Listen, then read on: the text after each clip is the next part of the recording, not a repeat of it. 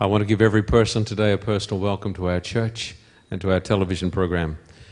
Today we continue with Genesis Continued. I want to send greetings today also to our friends right across the United States of America. I want them to know that Elder Matiko and I are leaving in just a few days to visit St. Petersburg, Nizhny Novgorod, and Kiev and take meetings and greet our thousands of new believers. Now, today, stories from the book of Genesis. We're going to talk today about events that happened 4,000 years ago that changed the world back there, and stories or events that are still changing people today. Stories that are filled with love and passion, romance, hatred, and deception. Stories that show us where we ought to go ourselves. Today we're going to talk about the death of a princess, how to find a wife, and the red hairy man and the pious cheat. Would you please take your Bibles and turn with me to Genesis chapter 23, verse 1 and 2. Genesis 23, verse 1 and 2. And we're glad that all of you today have brought your Bible because we are a Bible reading, believing church. Genesis 23, verse 1 and 2, and we're going to have an exegesis of several chapters today, and I'd be real pleased if you would follow me. We believe, of course, that this book was written some uh, three and a half thousand years ago by Moses, a man who was a scholar, a theologian, a prophet, a statesman, a poet and we're going to read his words here. Genesis chapter 23, verse 1 and 2. Sarah lived to be 127 years old. She died at Kiriath Arba, that is Hebron, in the land of Canaan. And Abraham went to mourn for Sarah and to weep over her. They'd gone through so much together, had they? Abraham and Sarah. They had traveled together for a long, long time. They'd both come from the land of the Chaldees, Ur of the Chaldees. They'd spent most of their lives moving from pillar to post. There was the episode in their lives of Hagar and Ishmael. And then they had had the wonderful joy of Isaac, the miracle boy. Isaac had now grown into manhood. He was 37 years old and his mother had passed away.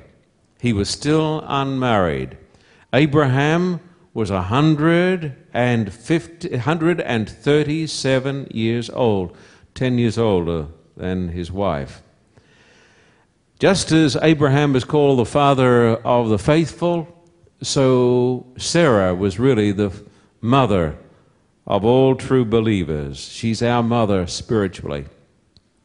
She was not perfect. We've noticed that in our studies about her. Um, she doubted and she even laughed when God said, You're going to have a baby. She, she said, You'd have to be kidding. She was capable of being very jealous, uh, revengeful, and at times she could be as harsh as they come. But for all of that, she was a child of God. She was devoted faithful, trusting, loving, and steadfast. She was a child of God, saved by grace. There's no other way, is there? She's the only woman mentioned in the scriptures whose age of death is recorded 127. And her grave is the first grave mentioned in the Holy Scriptures. Sadly, it's not the last, but hers is the first grave that is mentioned in Holy Scripture. Notice verses 3 to 9. Then Abraham rose from beside his dead wife and spoke to the Hittites. He said, I am an alien and a stranger among you. Sell me some property for a burial site here so I can bury my dead. The Hittites replied to Abram, Sir, listen to us. You are a mighty prince among us. Bury your dead in the choicest, uh, choicest of our tombs. None of us will refuse you his tomb for burying your dead. Then you read on a little further, verse 7. Then Abraham rose and bowed down before the people of the land, the Hittites. He said to them, If you are willing to let me bury my dead, then listen to me and intercede with Ephron, son of Zohar, on my behalf. so that he will sell me the cave of Machpelah, which belongs to him and is at the end of his field. Ask him to sell it to me for the full price as a burial site among you. The cave of Machpelah. I have been there. Some of you have been there with me. It became the burial place of Abraham and then Isaac and Rebekah and Leah and Jacob. When I read this this week and I thought about the cave of Machpelah, thought came home to my mind. We almost go, must all go there one day. Death is the great leveler of men, and if the Lord delays his coming, we all must have a cave of Machpelah. All must go finally to the same place.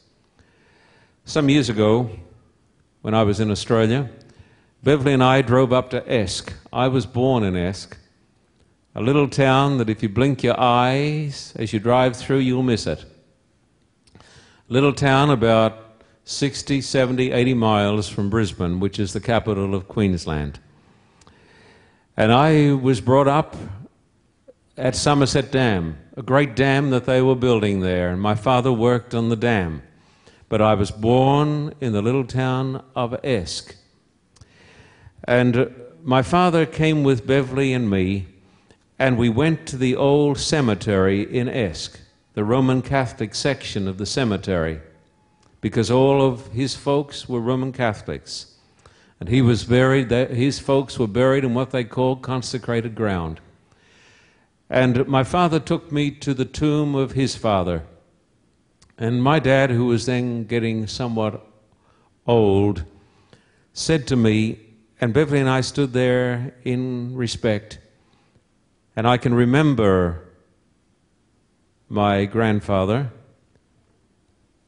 I don't remember, however, my great grandfather, whose name was Timothy Toohey, and came from Tipperary in the south of Ireland. So you know why I get into trouble.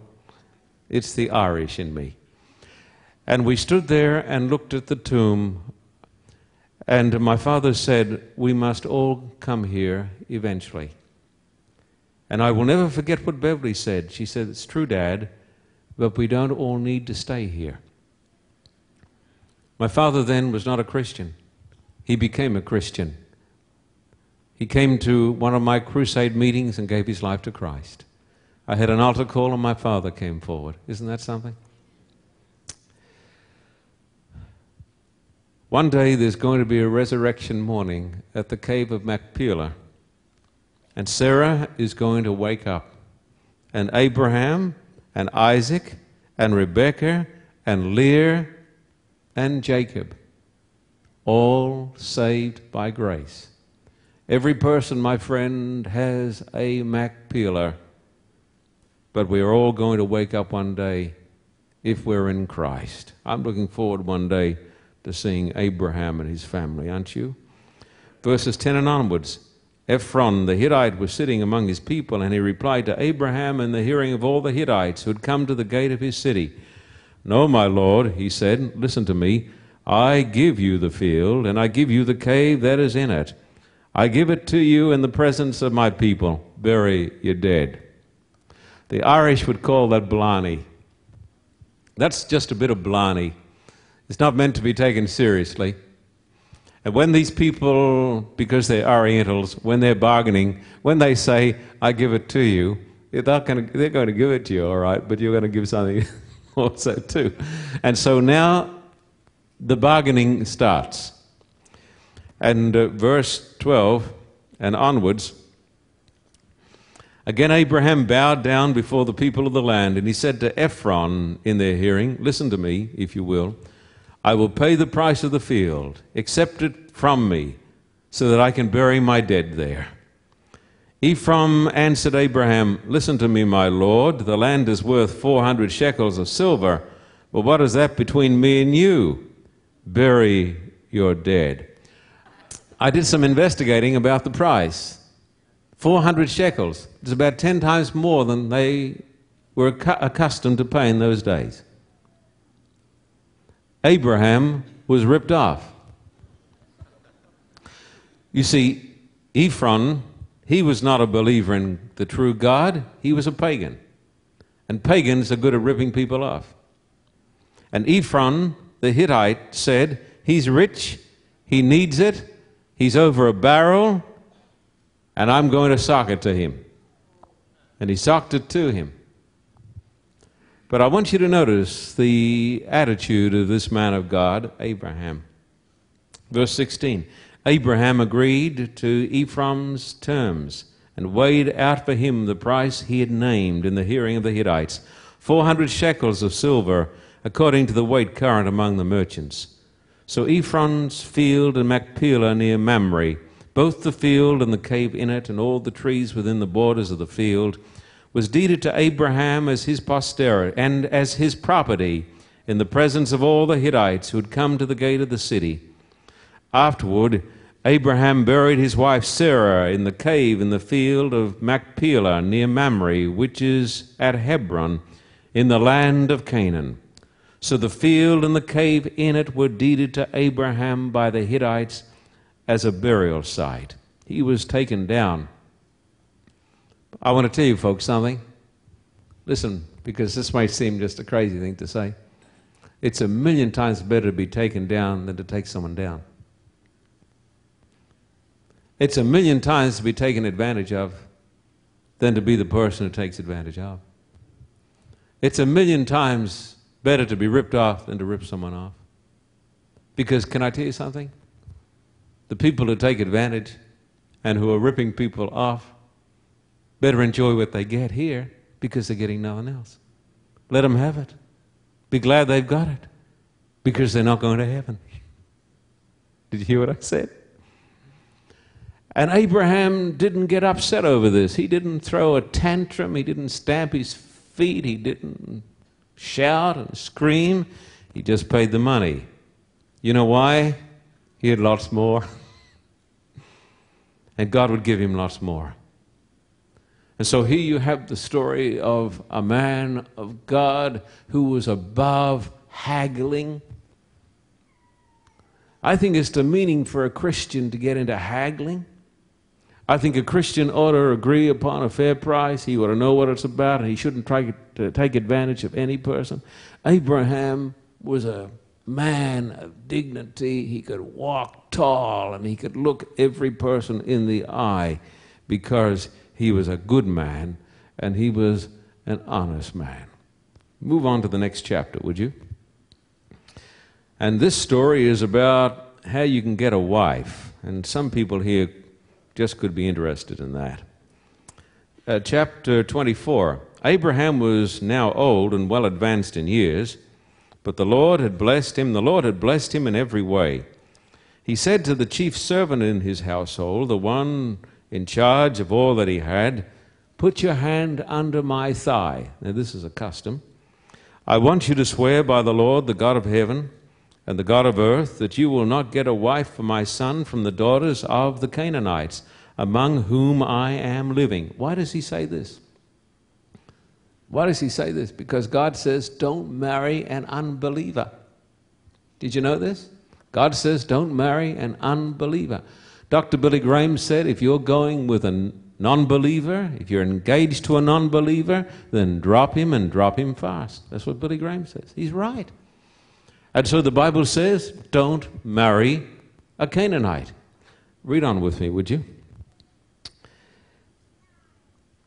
Uh, verse 4 But will go to my country and my own relatives and get a wife for my son Isaac. Verse 5 The servant asked him, What if the woman is unwilling to come back with me to the land? Shall I then take your son back to the country you came from? Make sure that you do not take my son back there, Abraham said. The Lord, the God of heaven, who brought me out of my father's household and my native land, and who spoke to me and promised me on oath, saying, To your offspring I will give this land, he will send his angel before you, so that you can get a wife for my son from there. If the woman is unwilling to come back with you, then you will be released from this oath of mine. Only do not take my son back there. So the servant put his hand under the thigh of his master Abraham and swore an oath to him concerning the matter? He said, Don't take my boy back to the land of the pagans. Don't go back there.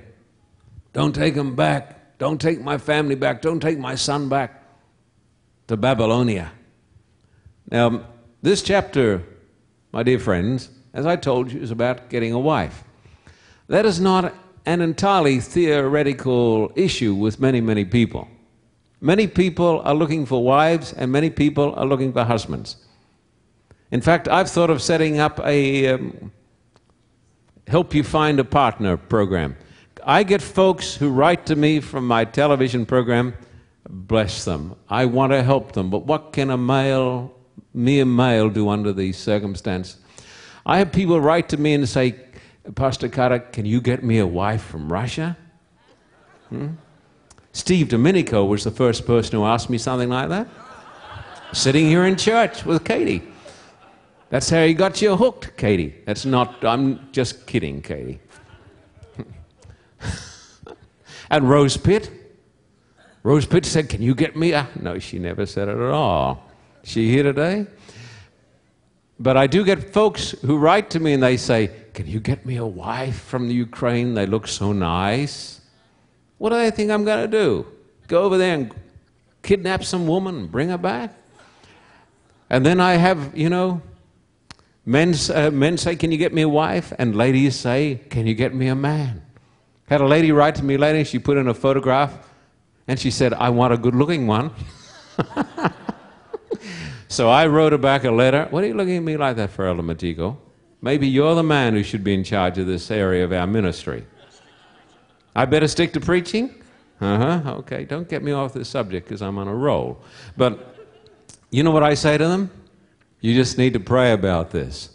You know, and the Lord will lead you, and the Lord will guide you as He guided the people back here. So look at verse 10, please. Then the servant took ten of his master's camels. You know why? If you ever go and pick up a lady, you need to have plenty of room for baggage.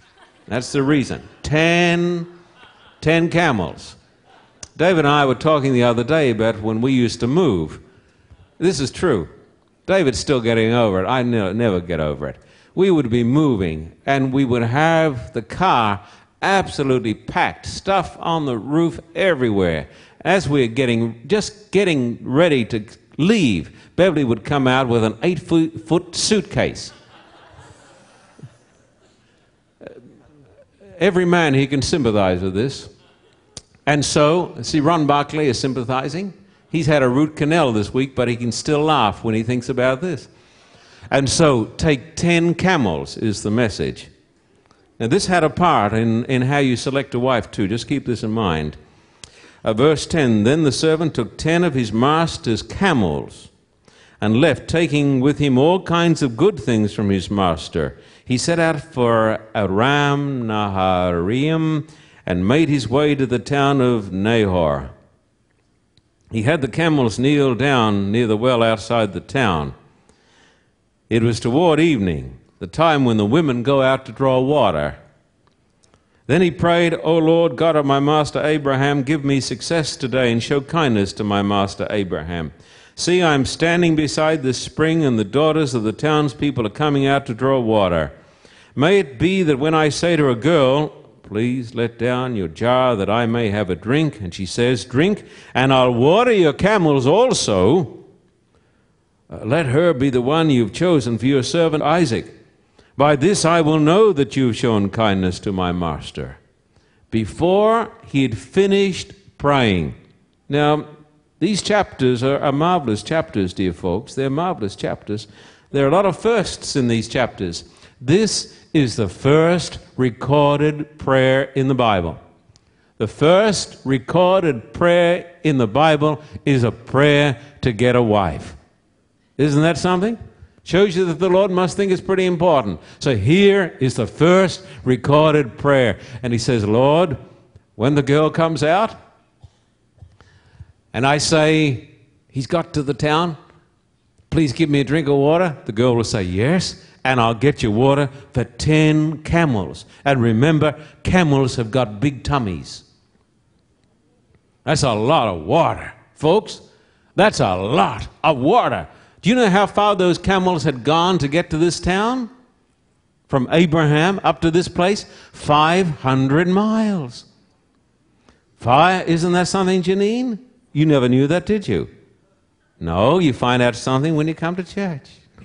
500 miles, and the camels were thirsty. And so he said, Let it be an understanding, God, that the girl who gives me a drink and fills up the stomachs of 10 camels, she's the one. So read on. Verse 15.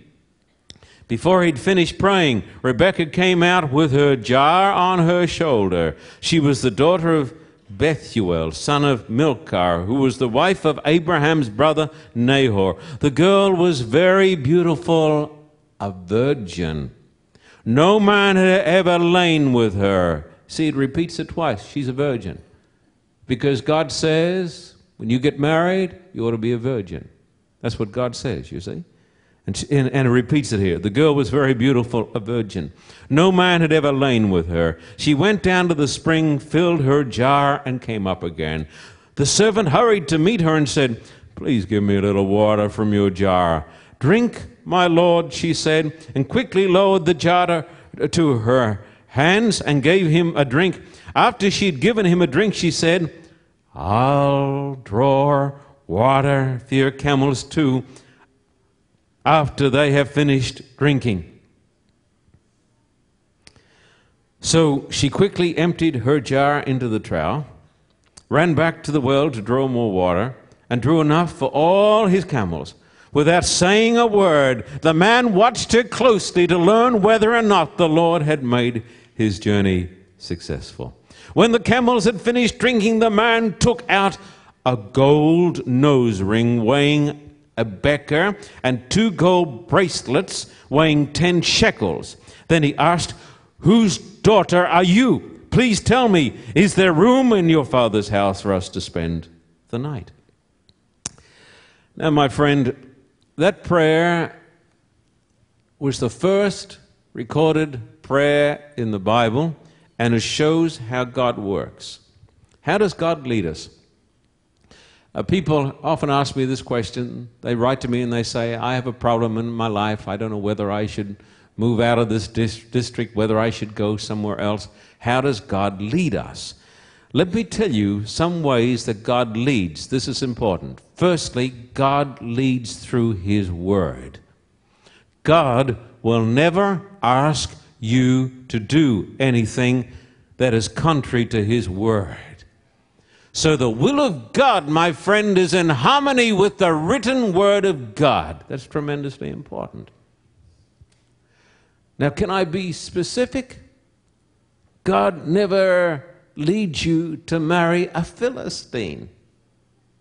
People say, Should I stay with my church or should I leave my church? God leads according to the word.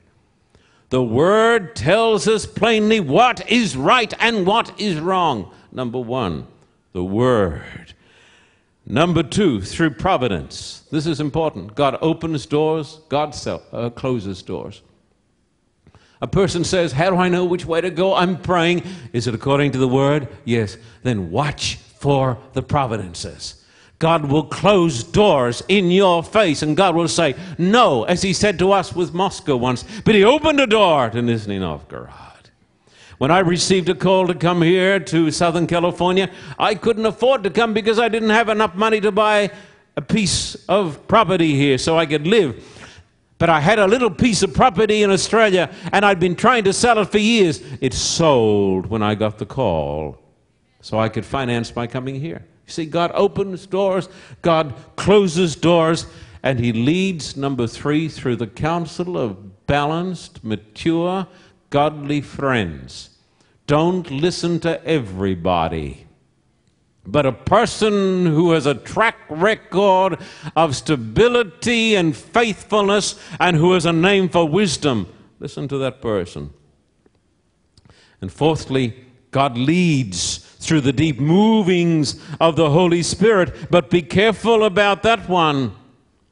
Because many people, my friend, confuse what they want to do with the voice of the Spirit of God. How many people have come to me and they say, God told me to do this? That's, God didn't tell them at all. Who told them? They told themselves because that's what they want to do. But if everything else is in order, the Word of God, providential leadings, the counsel of godly, wise, mature, tried, Christian friends, then, my friend, the Spirit of God will bless you with a mighty conviction. And God will show you what to do. And so God was leading here. God was leading according to His Word, and He was leading according to providence. Now, these verses are very important verses because they tell us how you can find a wife. And number one test for a wife in this chapter is this if you want a great wife, make sure she can water 10 camels. This is a fundamental test I want to say to the men here. If you're looking for a great wife, give her the camel test. Just kidding, folks, because Beverly's getting so mad with me, I'm going to cop it all weekend. Now, the Bible says Rebekah came. You think she came by chance? She came by appointment. She came by providence. But this in itself, to me, is a real problem. It really is. I don't know if any of you have thought it through. She came by providence, she came by appointment which proves the sovereignty of God. God was in charge of everything that was happening here, but where was her free will? Was she simply a pawn? Was she simply a part? Was she just a piece on the chessboard? It has been said the two doctrines, the free will of man and the doctrine of the sovereignty of God, cannot be resolved in this lifetime, will only be resolved in the mind of God. She came because she chose to come. She watered the camels because she chose to do so. She was in the right place at the right time to meet the right person because God planned it from all eternity. And yet, she chose it. That is the mystery of God. She wasn't obligated by custom to do more than give the man a drink, but she gave the camels also a drink.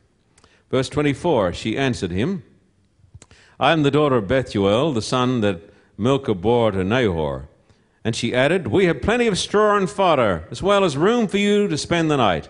Then the man bowed down and worshipped the Lord, saying, Praise be to the Lord, the God of my master Abraham, who has not abandoned his kindness and faithfulness to my master.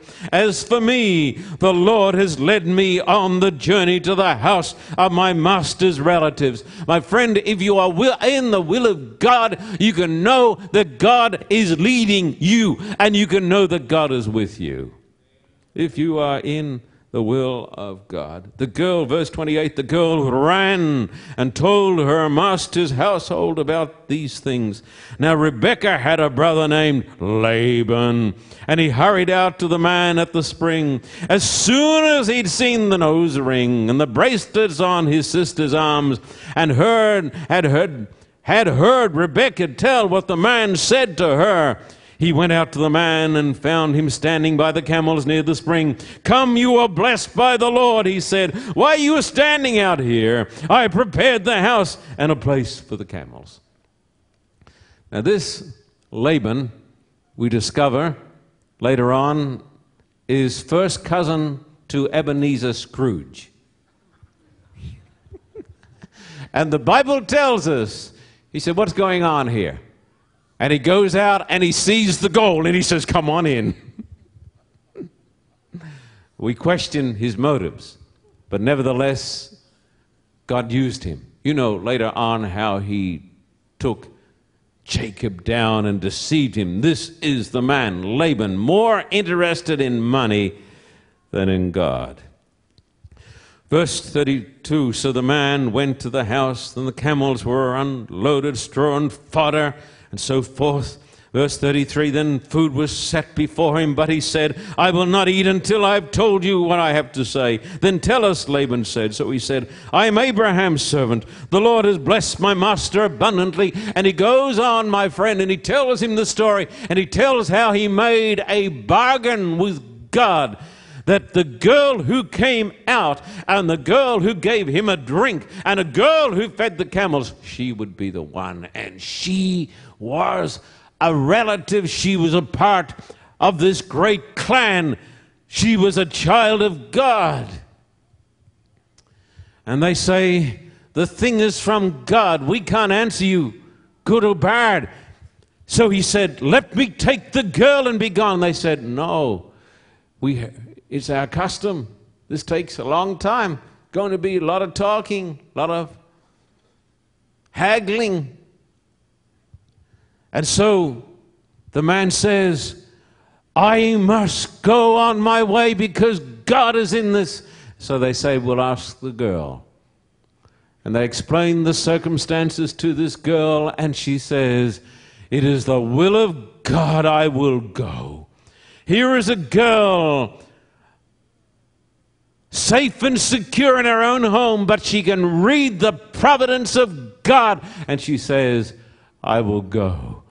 And then the servant brings out the gold, gives old Ebenezer Scrooge Laban a bit of it, gives the mother some gold, and puts the gold upon the girl. Then they load up the camels and they make their way to the land of Canaan. Isn't this a great story? What a wonderful, marvelous, beautiful story. Verse 59 So they sent their sister Rebekah on her way, along with her nurse and Abraham's servant and his men. And they blessed Rebekah and said to her, Our sister, may you increase to thousands upon thousands. May your offspring possess the gates of their enemies.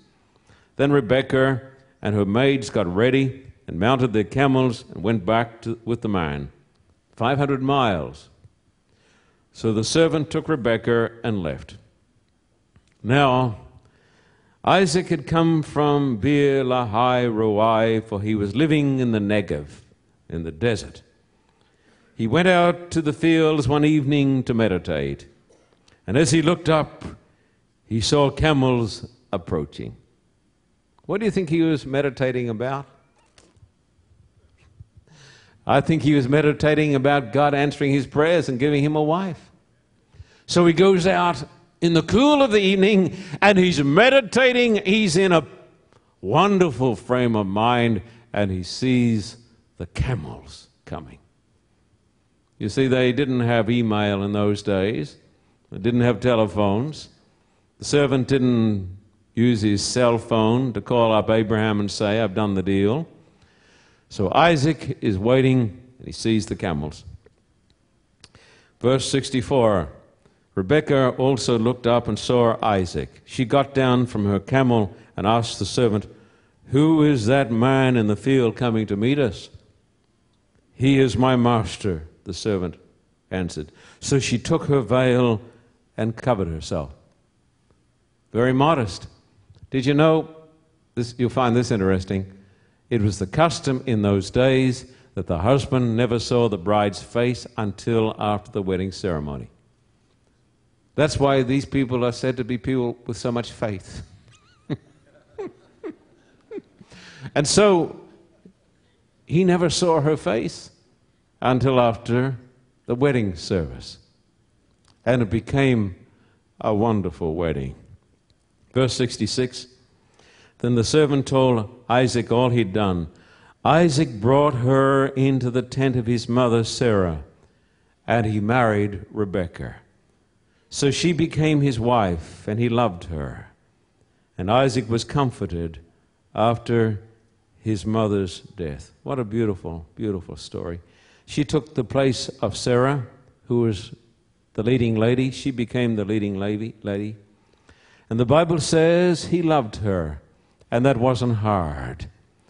The Bible says she was beautiful and we know that she was kind and cheerful and generous and considerate and could handle 10 camels. She was a perfect wife. Now, chapter 25, the first verses, Beverly told me I should not quote today, but I should pass them over. But inasmuch as I'm dedicated fully to the preaching of the whole Word of God, I can't leave out those passages that she doesn't want to have put in. Chapter 25. I can hardly read it, but I'm putting my life on the line, but I've done it before. Abraham went out into the desert by himself and stayed there for good. No, no, it says, Abraham took another wife. He was 140.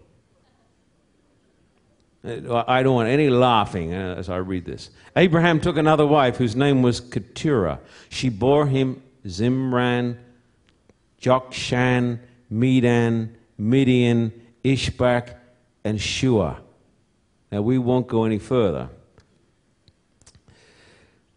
Beverly said to me, Leave out this bit about Abraham getting married again at 140. This was a day when she wasn't feeling so well and thought she might die and thought I might live on. I said to her, Look, it's not going to happen. You don't have to worry. I don't expect I'll make it to 140, but she's still. She's even cut back on my vitamin tablets and everything now. Mm-hmm. And I sort of thought this morning when I had breakfast, it seemed to taste a bit bitter. She said, Might be tonight, though. Might have survived breakfast, but coming up tonight. I'm just kidding, folks. Is it all right sometimes to kid? I'm sorry, but I, you know, like Spurgeon, I'm a little like Spurgeon, who would tell stories and people got mad at him because he was a little jovial. He said, You know, have no idea how many I don't tell. You ought to thank God for the temptations I do resist. I have a thousand temptations. Now, verse 7, we're going to miss down here. Oh, I think we better look at verse 6. But while he was still living, he gave gifts to the sons of his. and, you know, God is patient, isn't he? Sure is the sons of his concubines and sent them away from his son Isaac to the land of the east. Altogether, Abraham lived a 175 years. Lived, lived for another 35 years. Then Abraham breathed his last and died at a good old age, an old man and full of years, and he was gathered to his people. His sons Isaac and Ishmael buried him in the cave of Machpelah near Mamre, in the field of Ephron, son of Zohar the Hittite, the field Abraham had brought from the Hittites. There Abraham bur- was buried with his wife Sarah. After Abraham's death, God blessed his son Isaac, who then lived near Beer Lahai Roi. And so you have another funeral service and there you've got Ishmael and Isaac who had been alienated, but they're there together at the death of their father. I want you to read on now a little further because we come now to the hairy red man. Verse 19. This is the account of Abraham's son Isaac. Abraham became the father of Isaac, and Isaac was 40 years old when he married Rebekah, daughter of Bethuel the Aramean from Paddan Aram, and sister of Laban the Aramean. Isaac prayed to the Lord on behalf of his wife because she was barren. The Lord answered his prayer, and his wife Rebekah became pregnant. They'd been married for 19 years, and they had no offspring. And instead of Isaac taking a concubine, he took it to the Lord in prayer. Don't you think that was a better solution? Beverly thinks I'm back on target. okay. Verse 22 the babies jostled each other within her. And she said, Why is this happening to me? So she went to inquire of the Lord. The Lord said to her, Two nations are in your womb, and two people from within you will be separated. One people will be stronger than the other, and the older will serve the younger. He's talking here about the Israelites who came from Jacob, and he's talking also about the Edomites who came from Esau.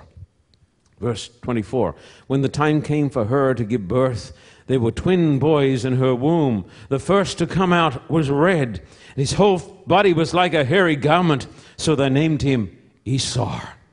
After this, his brother came out with his hand grasping Esau's heel, so he was named Jacob. Isaac was 60 years old when Rebekah gave birth to them.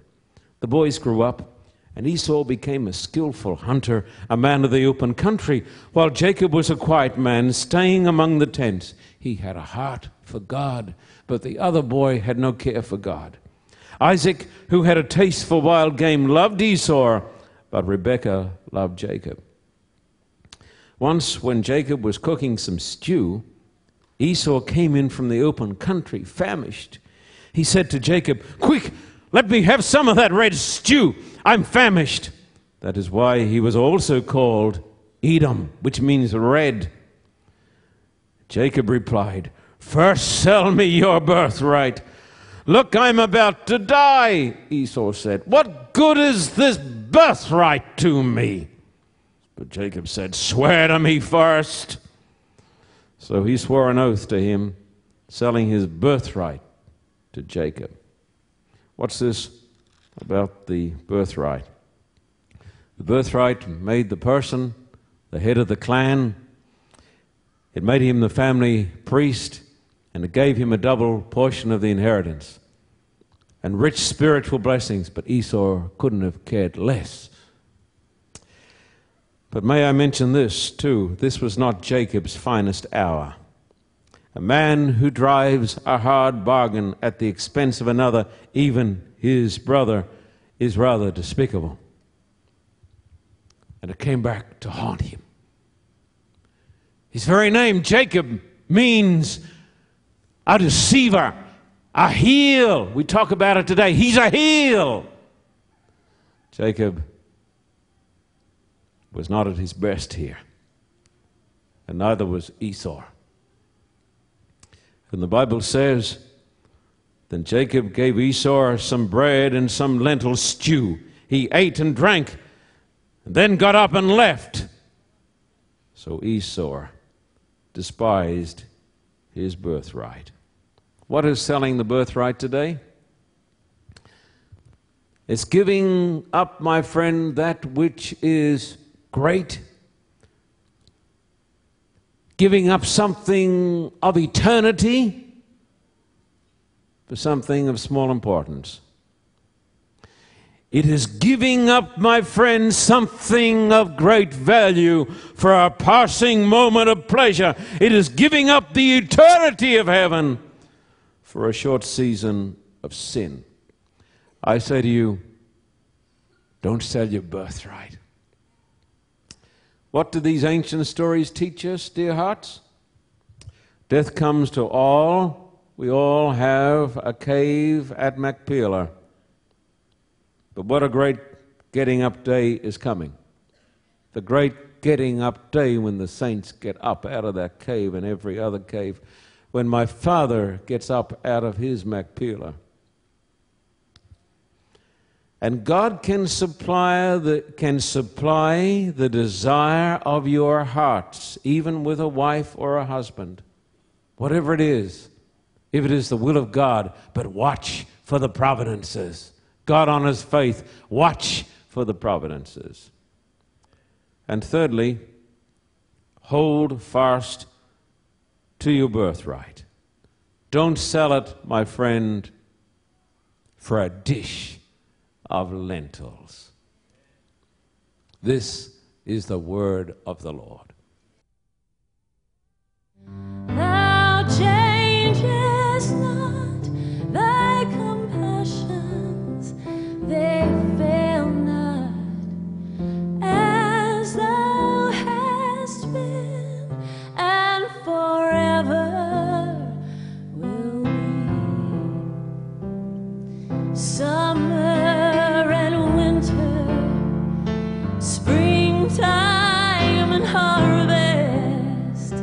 So